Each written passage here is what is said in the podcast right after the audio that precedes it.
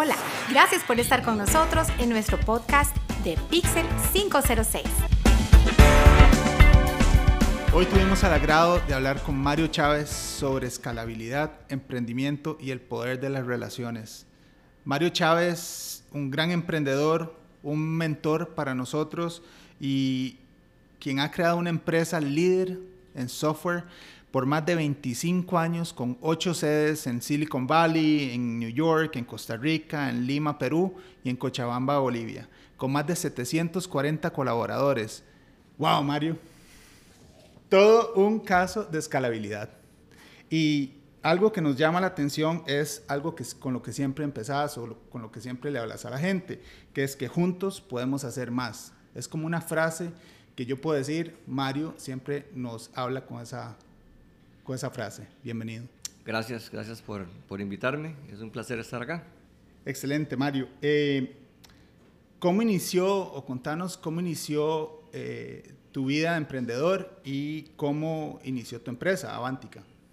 Ah, es una, una, historia interesante. Yo me fui de Costa Rica de joven y estudié tecnología y estaba trabajando, mis primeros, mis primeros trabajos fueron con grandes compañías como HP, y, pero luego empecé a trabajar con em, empresas más pequeñas, em, empresas que digamos se pueden llamar startups. Y durante esos, esos tiempos, eh, justamente mi hermano también estaba en tecnología, pero él se quedó en Costa Rica trabajando en banca y surgió un proyecto interesante donde yo me pregunté si sería posible hacer ese desarrollo en vez de hacerlo en Silicon Valley, si sería posible hacerlo en Costa Rica.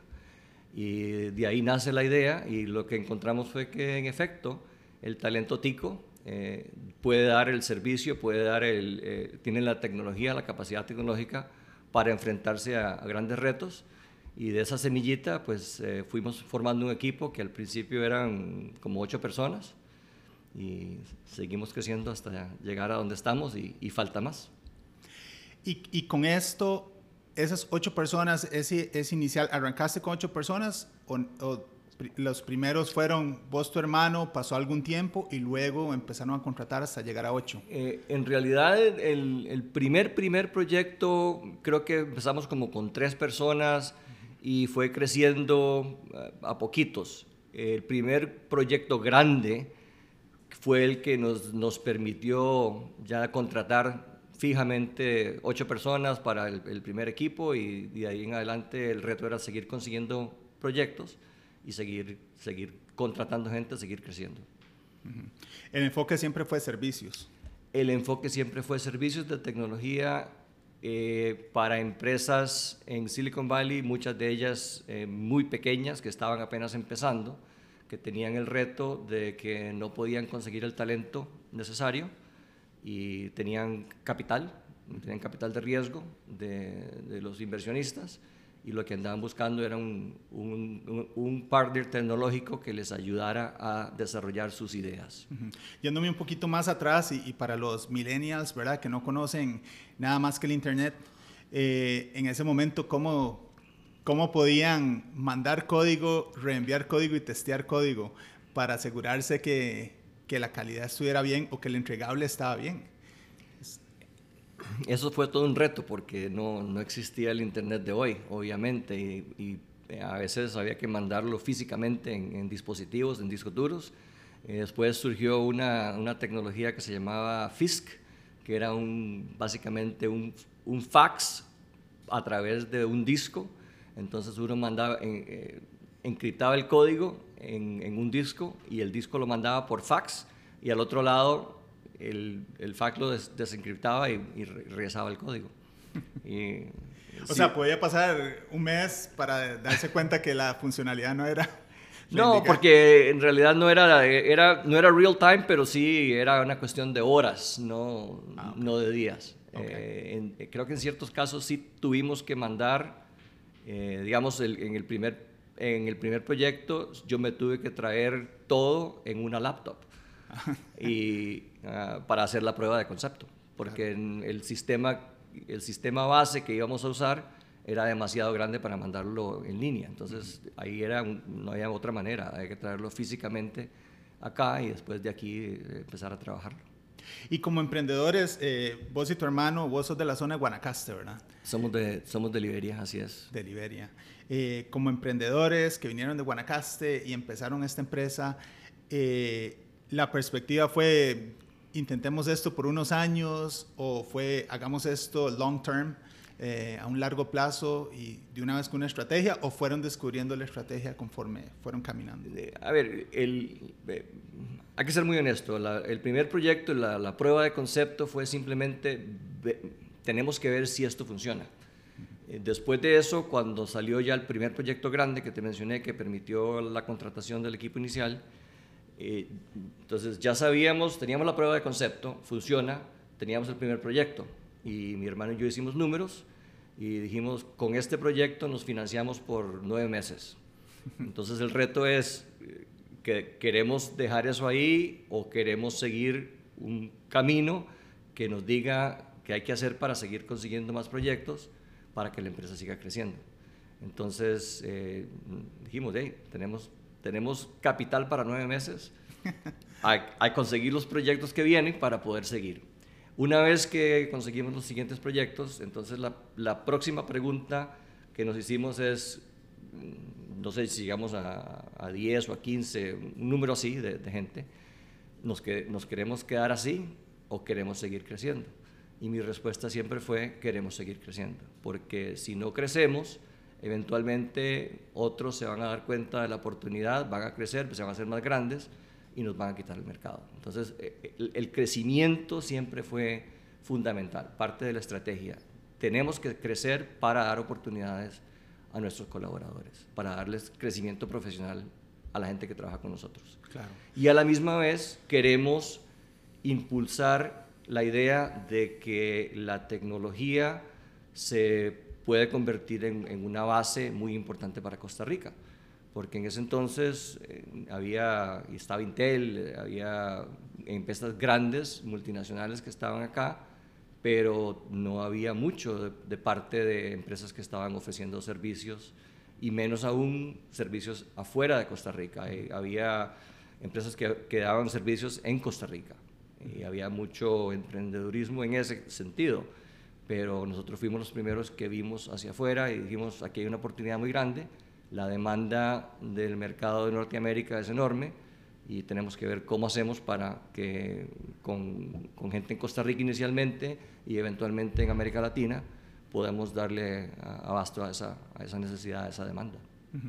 Y en ese momento, eh, teniendo esos nueve meses en un contrato, eh, ¿ya estabas, seguías en tu trabajo tiempo completo y tu hermano en tu trabajo tiempo completo o ya decidieron tomar el leap of faith y decir, bueno, dejemos los trabajos y ahora sí vamos a, full time a, trabajar como emprendedores? Eh, con el primer proyecto, ya con contrato firmado, con, con, un, con una, digamos, una pista hacia adelante de por lo menos nueve meses, mi hermano tomó la decisión. Yo todavía seguí trabajando en otra empresa, pero parte de mi trabajo en esa empresa era seguir, e, era de tecnología, entonces estaba buscando proyectos dentro de esa empresa y eventualmente a mí me salió otra oportunidad donde un amigo me dijo igual, tengo este proyecto, tengo suficiente capital, necesito un equipo, quiero que vengas y, me, y te vengas a trabajar conmigo. Entonces yo me fui a trabajar con él, pero con la, ya con, eh, digamos, con el acuerdo de que parte de que yo fuera a trabajar con él era que él iba a trabajar con mi empresa en Costa Rica. Entonces en ese momento digamos, yo seguía trabajando con otra empresa, pero era una empresa ya dedicada a, un proyecto de Avantica. Y, eventualmente después de ese, después de ese proyecto, yo también me dediqué 100% a, ser parte de Avantica. Wow, increíble. Y ahí, bueno, y siempre mencionas, ¿verdad? Tu hermano Luis Carlos Chávez, eh, como el, el, backbone ahí que ha ayudado a que la empresa, el operations, eh, para que la empresa sea escalable ¿verdad? Es que muchas veces hay muchos emprendedores, de hecho hay una estadística que dice que el 90% de los emprendedores nunca logran escalar. Eh, mucha gente se mantiene con una empresa de una persona o un solo penur o tiene una persona más, ¿verdad? Entonces se salen del trabajo, no logran escalar, se quedan con un colaborador, dos lo más, y esa es la mayoría de emprendedores. y, y, por eso queremos entender un poco más cuál ha sido la relación con tu hermano y cómo han hecho para lograr escalar al nivel que están ahora. Obviamente muchos años, ¿verdad? Muchos emprendedores de hoy en día piensan, hago algo rápido, un spin-off de nueve meses o de un año y lo vendo y ya capitalizo algo, algo de plata. Pero obviamente 25 años es una visión muy diferente, ¿verdad? Donde las empresas de hoy en día no duran 5 o 10 años, cuando mucho. Entonces, ¿cuál ha sido esa relación con tu hermano? ¿Cómo fue que se dividieron las, las labores para decir, ok, vamos a poder escalar esta empresa? ambos somos técnicos, eh, estamos en tecnología y obviamente la clave del éxito nuestro ha sido que somos muy complementarios en nuestras habilidades. Eh, porque eh, si yo tuviera, si yo fuera el encargado del, del delivery, del desarrollo, de manejar el crecimiento de la empresa, no hubiéramos llegado probablemente a más de 15, 20 personas. Yo estaba muy cómodo en, mis trabajos anteriores manejando equipos de, de, 15 personas, de 10 personas. Y eso es como que lo que yo sabía hacer. Yo no me visualizaba manejando un equipo de 100. Eh, mi hermano tiene la habilidad de, de operacional, eh, la habilidad operacional de manejar un equipo grande y de escalarlo. Y además hemos tenido eh, mucha suerte que él se ha rodeado de un equipo muy, muy bueno que le permite eh, lograr esa, esa, escalabilidad. Me acuerdo muy bien, en, en, el crecimiento nuestro han habido varios puntos. Uno de ellos fue cuando nos dimos cuenta de que teníamos un, un tamaño suficiente para que la, lo que había que pagar cada quincena era un monto que en ese momento como que mi hermano se le, se le paraba la peluca, diría, diríamos acá asustaba porque nos dimos cuenta que estábamos teniendo un, gasto bastante grande y que obviamente para poder seguir con ese gasto se necesitaba el ingreso y las ventas por el otro lado. Entonces, él se encarga de la, producción, de la escalabilidad, del, del, equipo técnico en Costa Rica en ese entonces, y yo estoy a cargo de la parte comercial, el mercado y venta. Entonces, al podernos dividir las labores de la compañía así, nos permite, a mí me permite enfocarme en lo que yo hago bien y él se enfoca en lo que él hace muy bien.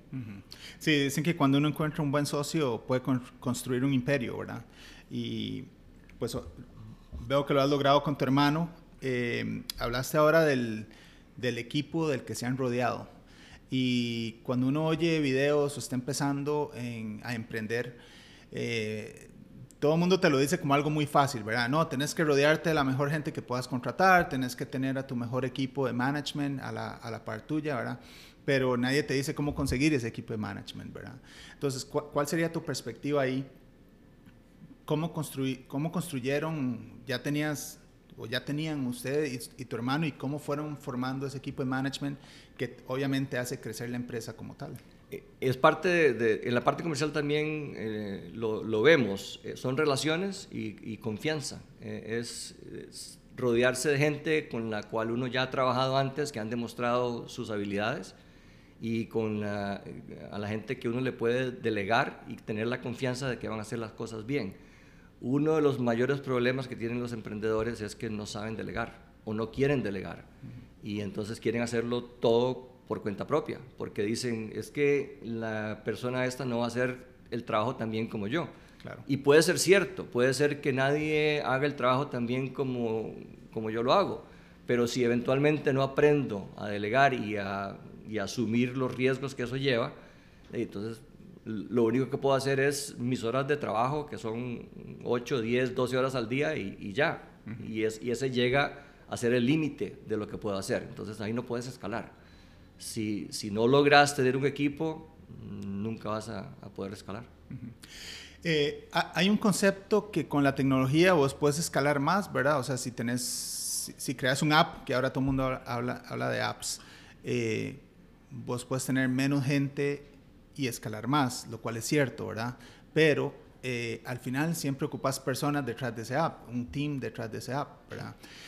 En tu perspectiva, digamos, ¿cuál es eh, la parte difícil de incursionar en lo que es tecnología? O digamos, si hoy estoy sentado en un banco y digo, yo quiero emprender, ¿qué, dirías que es lo, que tiene que pensar esa persona antes de emprender? Hoy es mucho más fácil que cuando nosotros empezamos. Cuando nosotros empezamos, uh, en realidad se necesitaba una inversión importante de capital para poder hacer los sistemas que en ese momento desarrollamos. Yo me acuerdo del primer proyecto que, aunque estaba capitalizado por inversionistas, nosotros tuvimos que pagar mm, como 50 mil, 80 mil dólares en, en, equipo, en servidores, en, en, load balancers y todo eso, que hoy en día eso se consigue en la nube sin, sin pensarlo. Por 100 dólares al, eh, al, mes. Por, por, o, o, o, por nada cuando estás empezando porque claro. todavía la escalabilidad no se necesita. Uh -huh. Y conforme se va necesitando, vas pagando un poquito más y un poquito más, pero en, en, el caso nuestro era una inversión de un inicio o no empezábamos. Entonces, las tecnologías y y el, y el desarrollo de la nube en particular eh, han facilitado que alguien con una idea y con un, digamos, con una meta de cuál problema estoy viendo y cómo lo voy a solucionar, que se apalanque en la tecnología para poderlo hacer mucho más fácil relativamente hablando. Pero entonces el reto que viene es asegurarte de que estás resolviendo un problema real. Y un problema real no, porque, porque muchos emprendedores buscan solucionar un problema que ellos tienen y puede ser que ese problema sea real, pero si solamente yo lo tengo o, o pocas personas lo tienen, tampoco hay un, no, hay, no hay un negocio ahí. Uh -huh. Tienes que buscar un, un, problema que tenga un montón de gente uh -huh. para poder escalar. Uh -huh. Y eso es lo difícil. A veces nos pensamos mucho en lo que, en, en mi dolor y no en el dolor del cliente. Sí, es, es un tema de, de, empatía, diría yo, ¿verdad? Que eh, Sí, el tema de la empatía es poderse poner en los zapatos del otro, poder entender cuál es el problema que estoy solucionando. Me parece que mucha gente se enfoca en la tecnología como tal sí. o se enfoca en, esta es mi idea, pero no se enfoca ni en el cliente o en, en el usuario final, ni en, en cómo llevar esa idea a cabo, digamos, ¿verdad? Porque ideas todos tenemos y son gratis. Y, y, la gran mayoría, por, porque estamos en este ámbito, son gente que viene de, de la tecnología. Entonces, eh, se enamoran de una tecnología, eh, no sé, Bitcoin o, o blockchain o machine learning, y se meten ahí y tratan de desarrollar algo porque eso les apasiona y está muy bien. Uh -huh. Pero solamente si esa idea tiene más alcance, y estás solucionando un problema real, vas a poder escalar, porque si no se queda como algo muy, muy pequeño. Entonces el, el, reto está en acomodar las dos cosas, eh, la tecnología y lo que te apasiona por y el problema que estás solucionando para poder escalarlo. En algunos, eh, en algunos incubadores, ¿verdad? Como vos sabes, Pixel 506 estuvo en incubadores por mucho tiempo. Eh, algo que yo veía es que, y, y, ahora lo mencionaste, ¿verdad? Están las dos personas que son apasionadas por la tecnología y se unen para hacer un producto, pero digamos aquí vamos a entrar en el tema también del equipo que te rodea, porque digamos, tener dos de tecnología, pero nadie es comercial. ¿Verdad? Uh -huh. Entonces no hay, no hay venta, no hay movimiento, es una gran tecnología, gente súper brillante, pero no hay el go-to-market. Entonces, eh, ¿cómo ves vos la importancia de las ventas, de, o, o, digamos, cuando son dos personas o ya un equipo grande, cómo se tienen que dividir para que haya ventas, para el, ese go-to-market? A ver, hay, hay, muchos que tienen suerte de crear algo tan, eh, digamos, tan necesario que el mercado llega y toca la puerta.